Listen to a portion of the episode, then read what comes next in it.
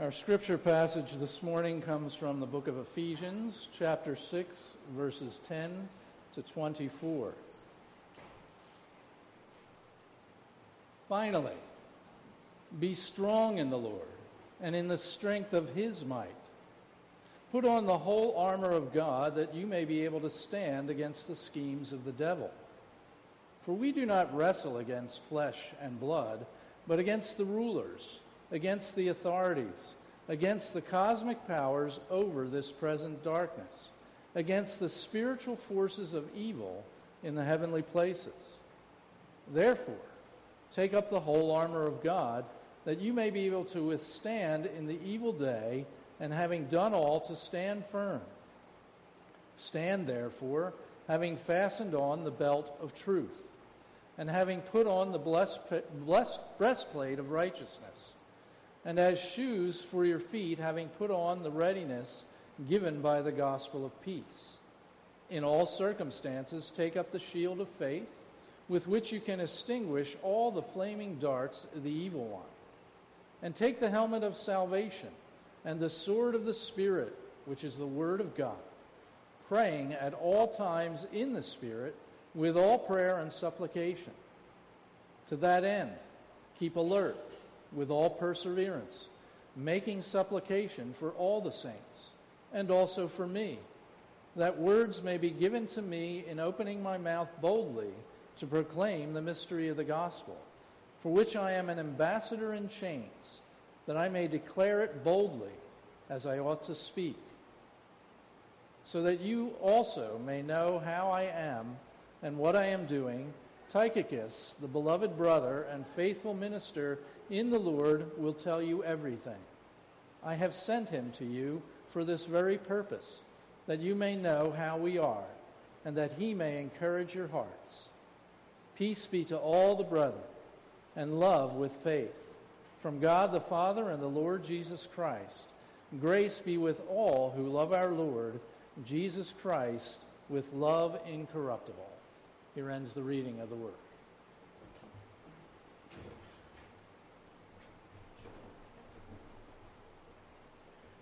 Let us pray.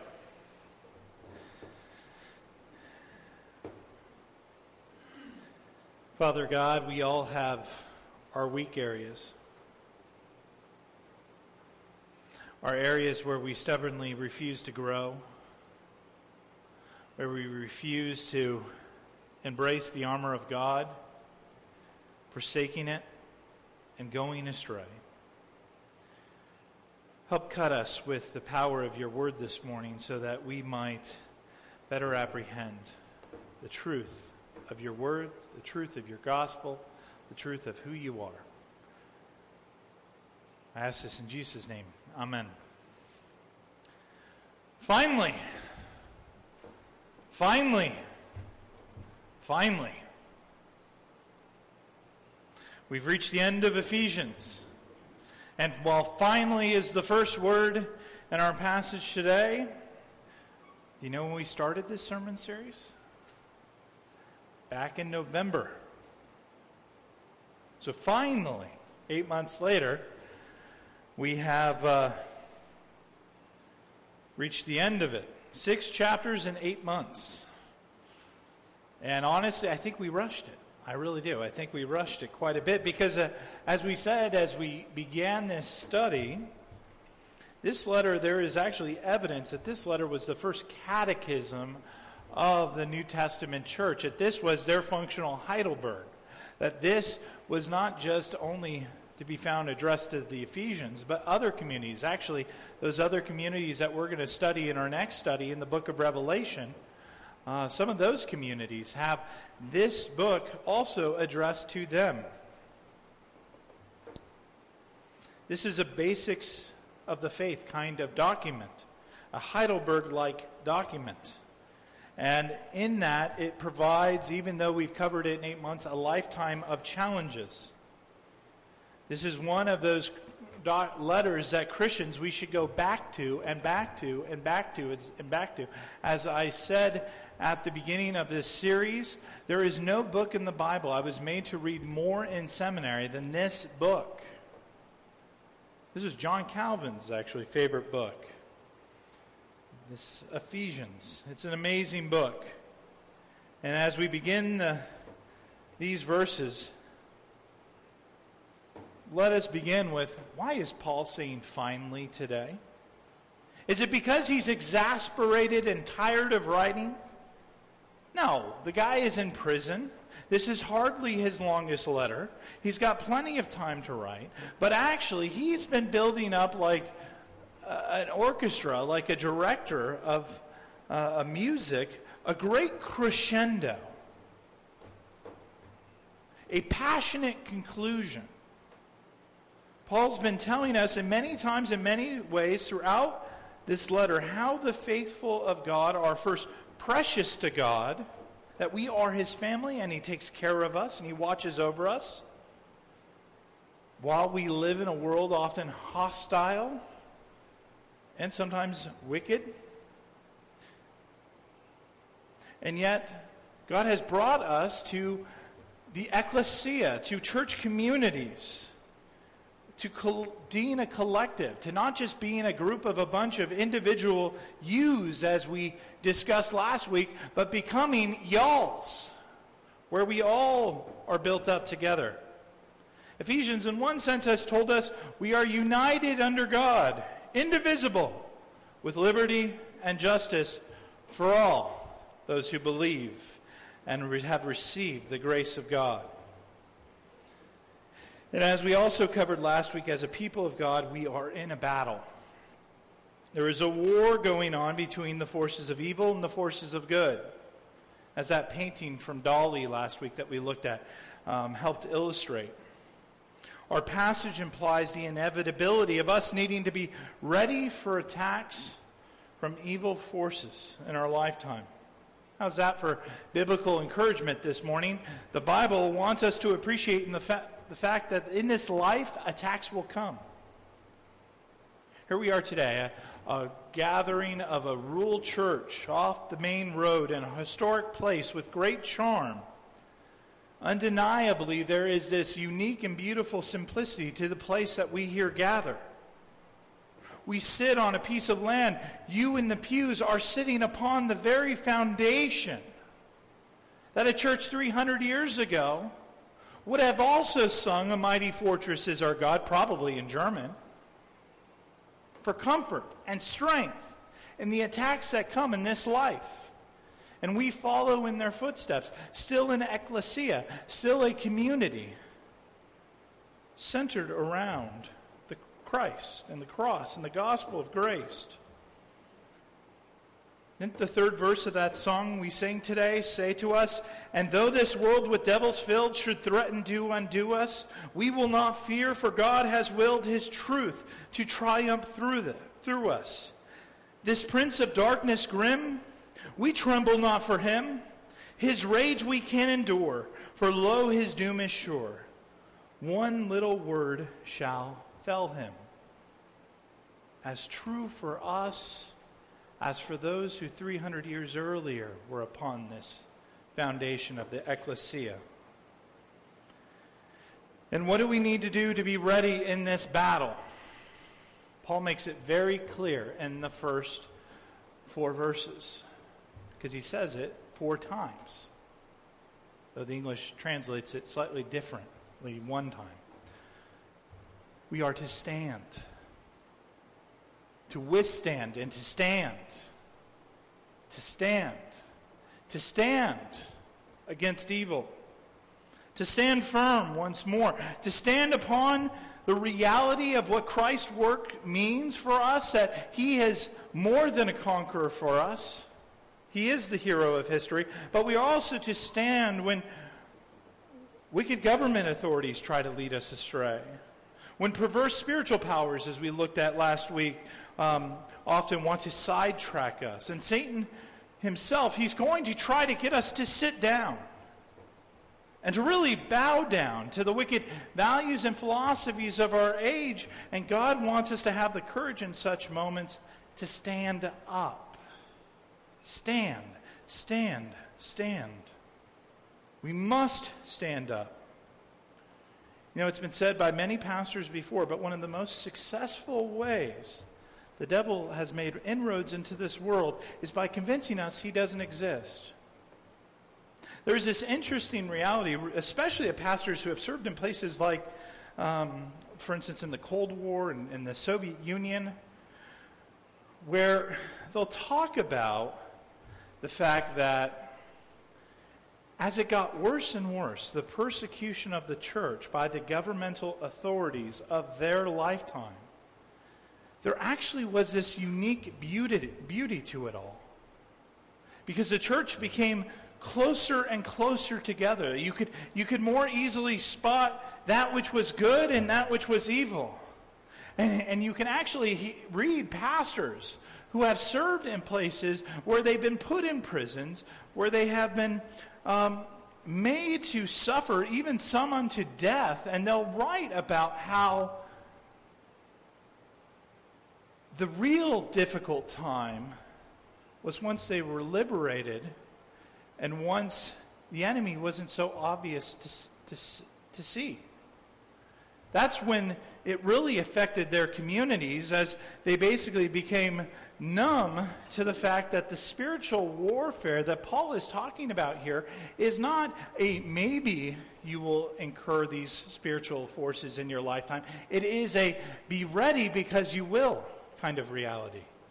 It was easy to spot an oppression. Sometimes in quote unquote liberty, it can be harder to identify. I love that quote at the front of your bulletin. It's not by a theologian, it's simply by a British soldier who was at Dunkirk.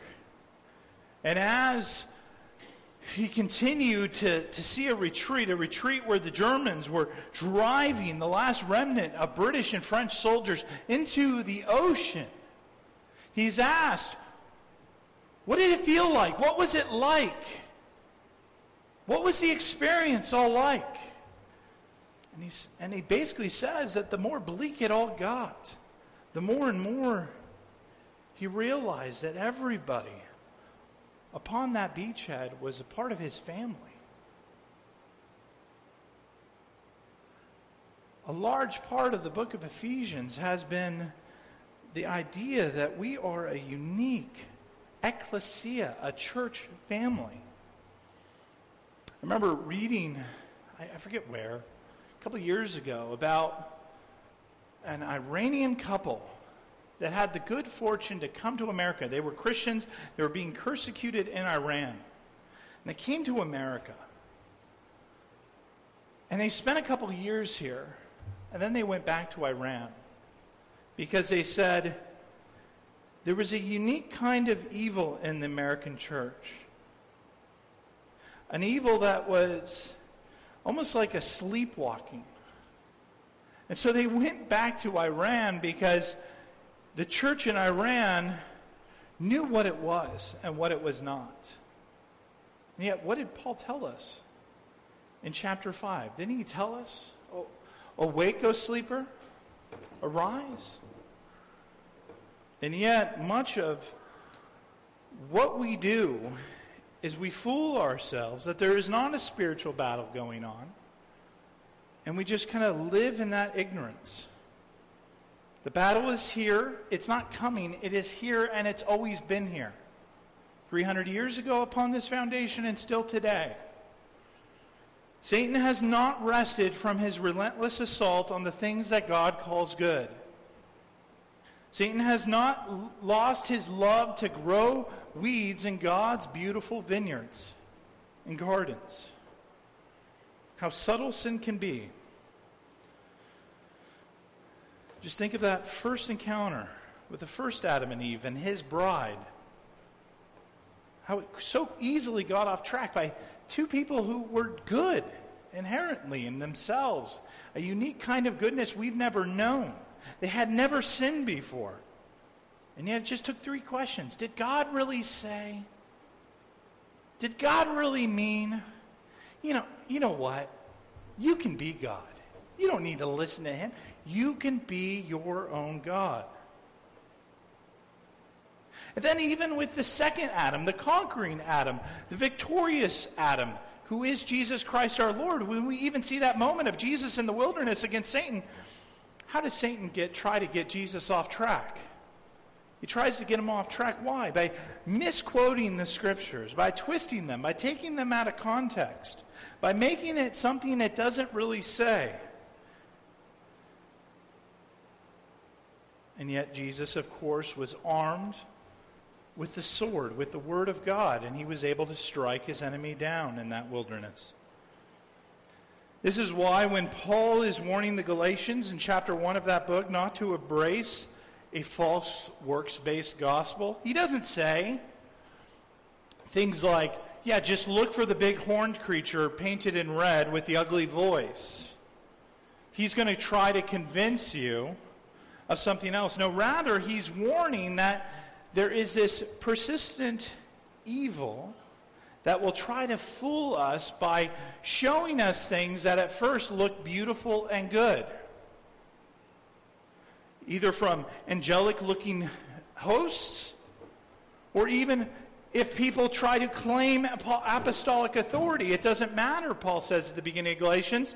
It matters what their message is. It matters if it's based on truth. It matters if it's based on Christ. If it matters if it's saturated in the gospel.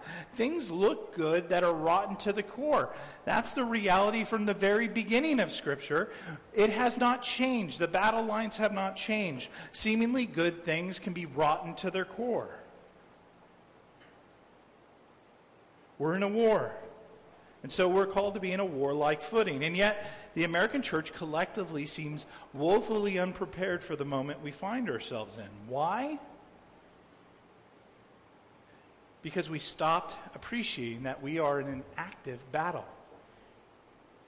that will try and distort love, will try to change the lines of unity, to change God's word any chance it gets by uh, individuals who appear on the outside to be innocent as lambs, and yet inside they are ravenous wolves. And so we are in a battlefield in this life, and a soldier in the armed forces would never go to the battle lines without armament and weapons of war at their disposal. There's actually a sense here in the underlying Greek when you see Paul write, put your armor on it's not just Paul saying, put on the clothing of your military outfit. But he's actually saying, in one sense, make sure your armor is battle ready.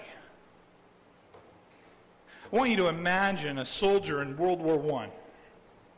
Let's even say this soldier has access to the greatest technology of war we have in our own day. So the, the best gun, the best kind of armaments and defense, flak jackets, best kind of helmet, all this gear, put into the trenches of World War I. And yet, he doesn't have a gas mask. What's going to happen in the trenches without a gas mask for the soldier with all the modern equipment in World War I? The first time the mustard gas comes, he's going to die his battle will have ended there. And there is a sense in which, don't just read this as, okay, yeah, I got to put this on. I got to put this on. I got to put this on. Paul's also saying, make sure you have all of these pieces of equipment and make sure they are battle ready. A cardboard shield is not going to do you any good. A dull blade, a butter knife, is not going to do a Roman soldier any good. And yet sometimes we have areas in these armaments where we're fighting with terrible weapons and terrible means of defense because we haven't done the hard work of preparing ourselves for the ongoing battle that is all around us. There's actually a sense in which in the original language, when we fall into sin, the Apostle Paul could say, well, of course that happened. Look what you were fighting with.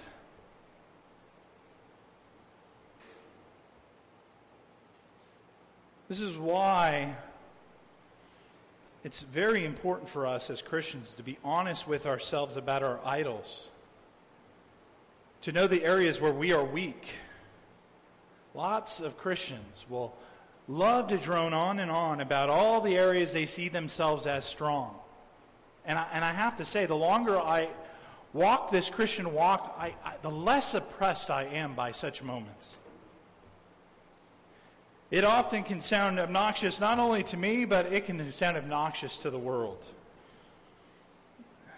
Within the church and outside. But the wise soldier, the soldier with wisdom, is actually more concerned not about being a braggart, about where they think their armor is strong. No, the wise soldier is shoring up the chinks in the armor they know they have. Satan will find us where we are weak, and he's willing to attack it. So we need to put on battle worthy armor and make sure that each, each piece of that armor is worthy to be used in battle. Again, those plastic swords and shields of cardboard, they will not st- stop evil at the end of the day. Now, a few things here. First, when we get into the specifics of armor, first remember there's this cool underlying reality here. Where is Paul again? And this is probably the last time I mention this. As he writes this, he's in prison, guarded by who? Roman soldiers with all the armor that he's going to be talking about. And there's one sense Paul's writing this underneath the nose of the Roman guard, and he's smirking and saying, huh, You think your sword keeps me captive? You think your breastplate and your shield keeps me captive? I, the Christian, have better armor than you. So don't forget that.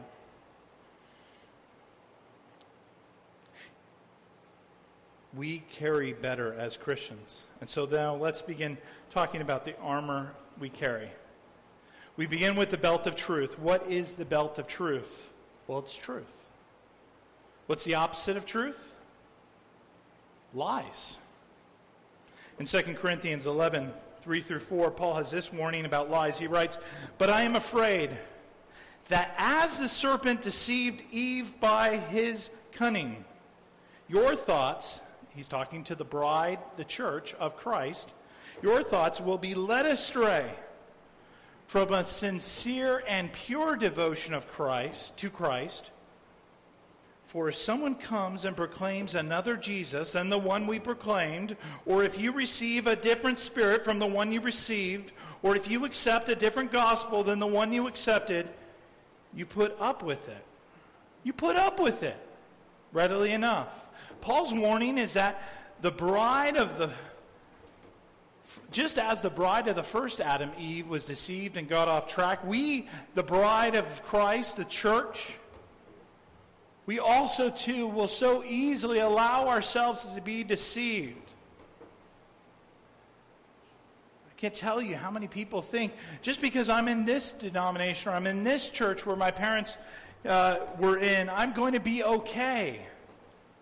And yet, that's not the Apostle Paul's warning. Paul's saying a war is going on, a battle is being fought over truth, and even at times the church itself will be deceived. And unfortunately, the bride of Christ will be tricked to embrace false gospels, to embrace new spirits, new ideas that can't be accounted for in Scripture.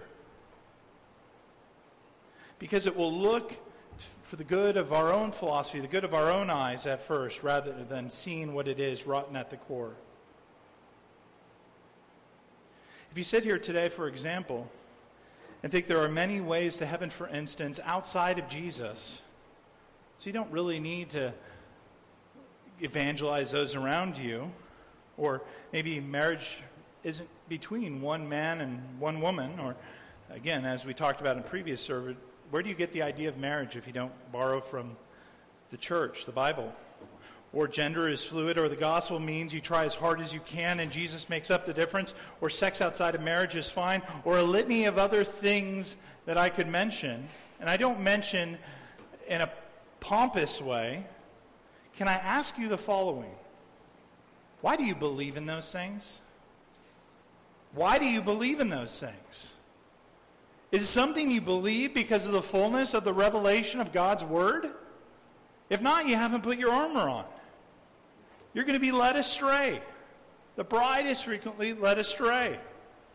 We need to be careful with that.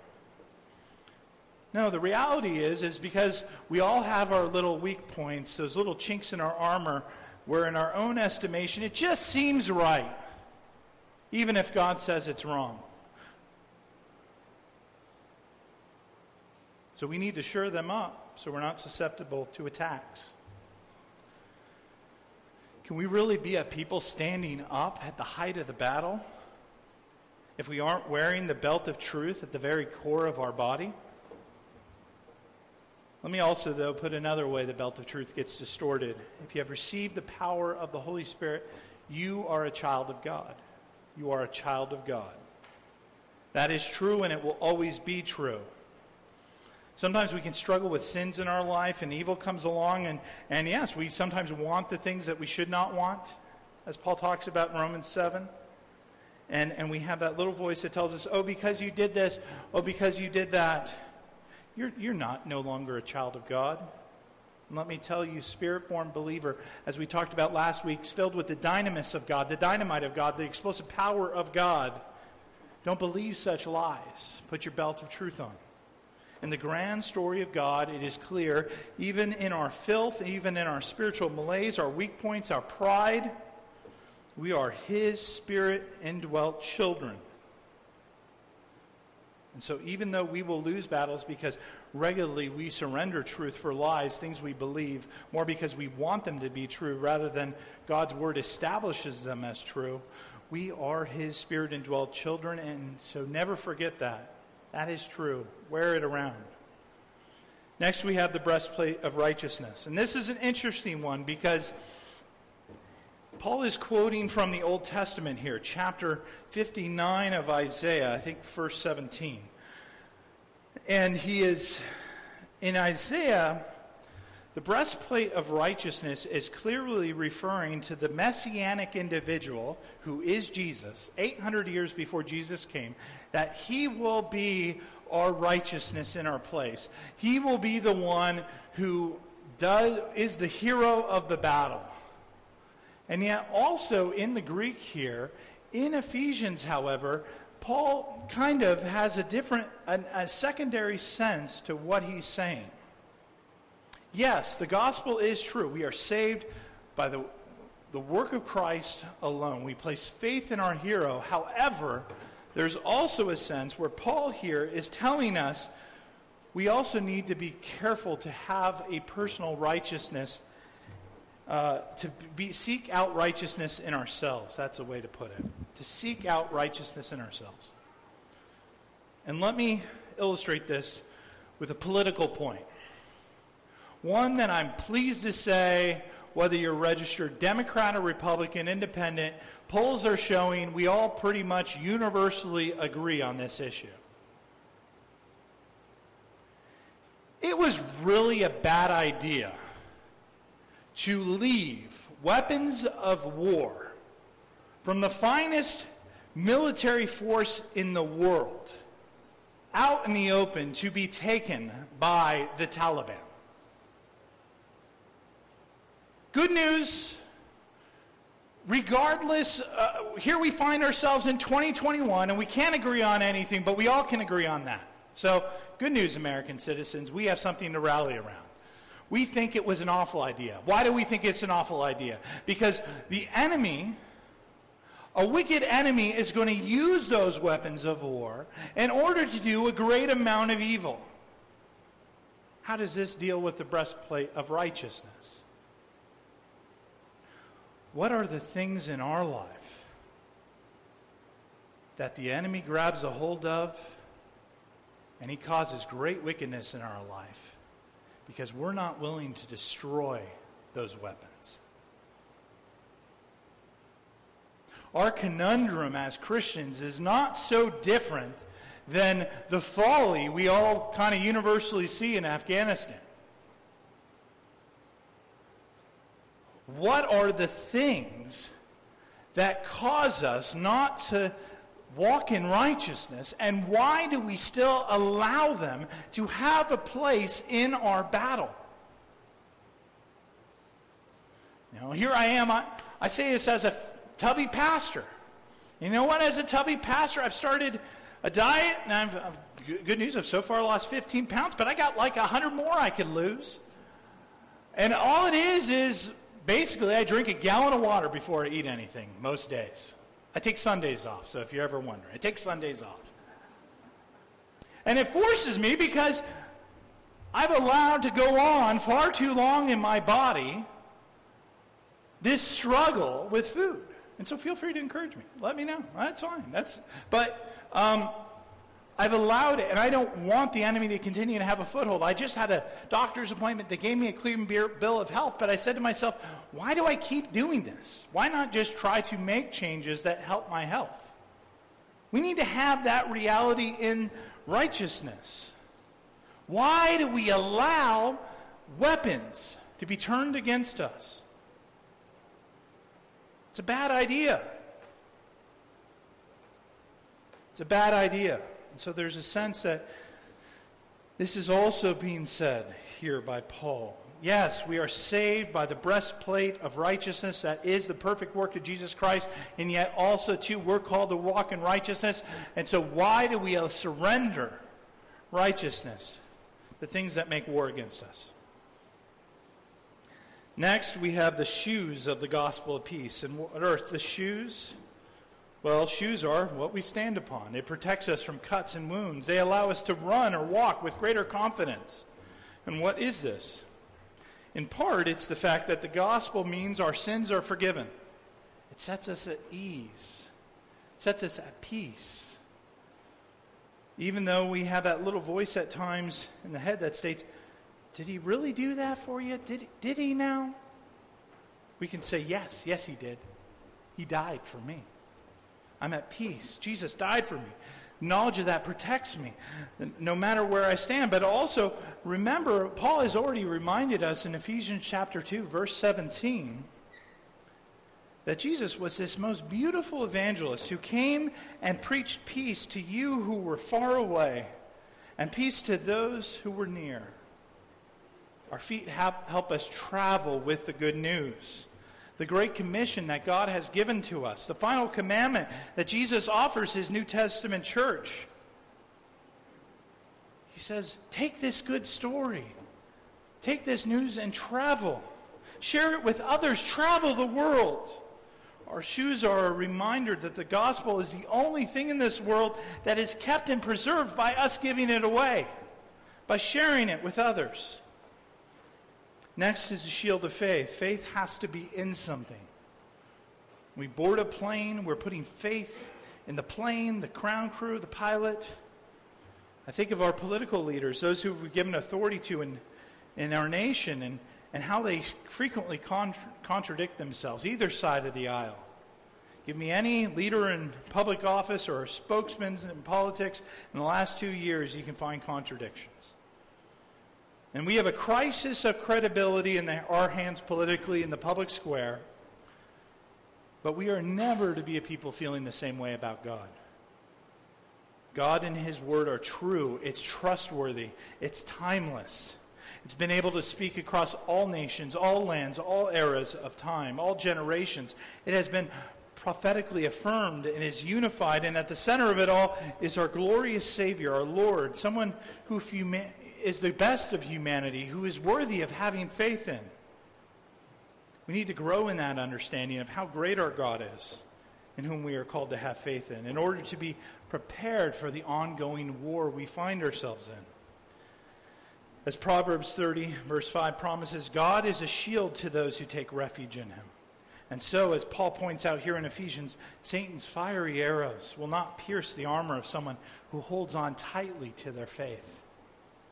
Next is the helmet of salvation. And this one is a really fascinating one for us to consider the helmet of salvation.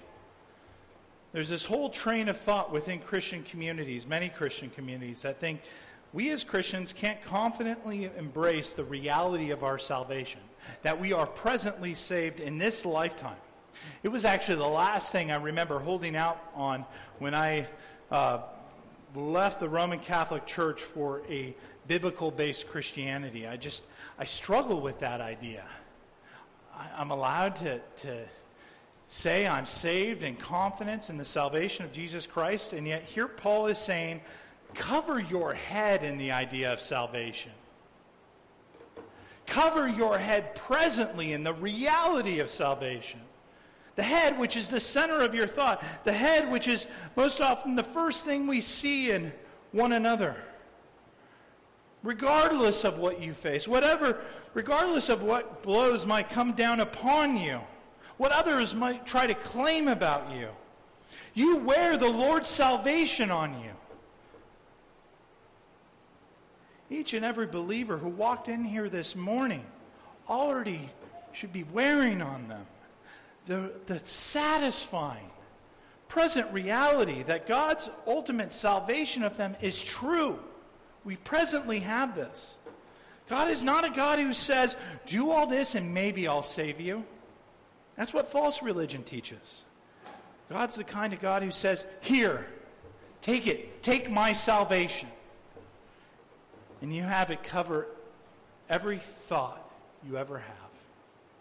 So that you can go to war in this present age against the spiritual battles, forces of evil, knowing always you are covered in the present reality that you have been saved by me. Lastly, and it seems lastly, we have the sword of the Spirit, which as Hebrews 4:12 tells us is the word of God. This is why again, as we mentioned Jesus in the wilderness, um, Jesus was able to stymie Satan because he knew the word. He had the sword of the word and was able to defend himself against the satanic enemy he faced. Well, then, how well do you know the Word of God? How sharp is your sword? How capable are you of defending yourself on what you believe? And what do you believe by that Word? If you're not very good at such things, how are you working to strengthen that weapon? This is the only offensive weapon that's described by Paul, and we are to carry it out into the world. No one wants a dull blade in battle. And yet, somehow, as Christians, we have this. We have moments where we let our ability to defend the truths of God's word grow dull. Or worse, we never even allow the weapon God grants us to be made sharp. And then we actually have one final weapon mentioned, but it's less obvious than the rest. We have prayer talked about in verse 18, of which next week's sermon we'll talk more about. But prayer is a weapon for all occasions. But even more than that, did you notice the remarkable reality Paul reveals in this brief prayer? Paul's in prison, as we have said. So it would logically follow that Paul would ask and pray for his being released from prison. I mean, what an awful present circumstances. None of us would ever blame Paul if Paul had prayed in this moment to be released from prison. He's in chains for the gospel.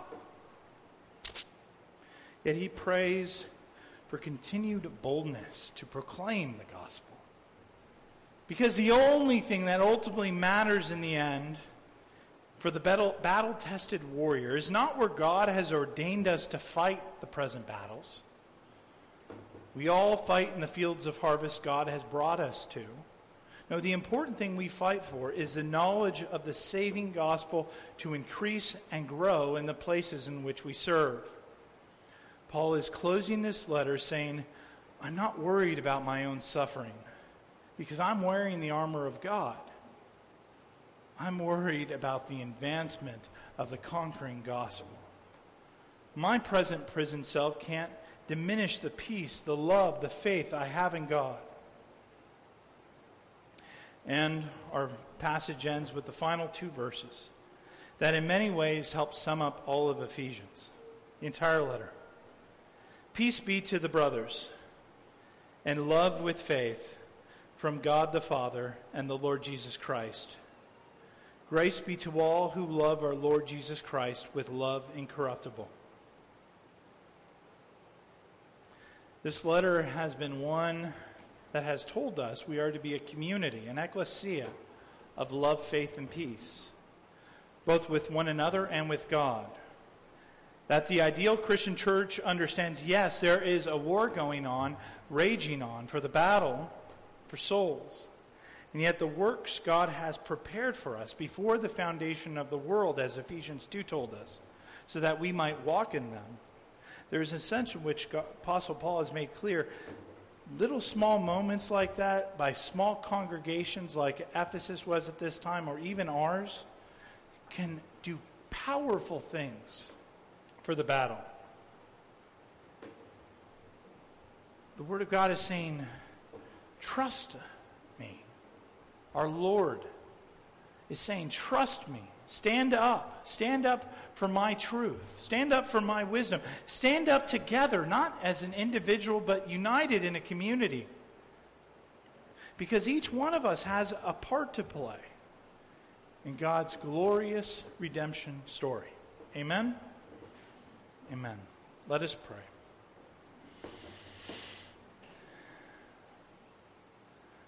Father God, you saved us even before we ever had courage to stand. We would have never stood for ourselves had you not first stood for us.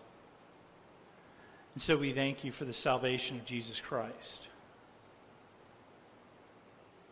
And yet we don't adorn ourselves and arm ourselves often enough with that which can help slay the evil that is in, in our lives.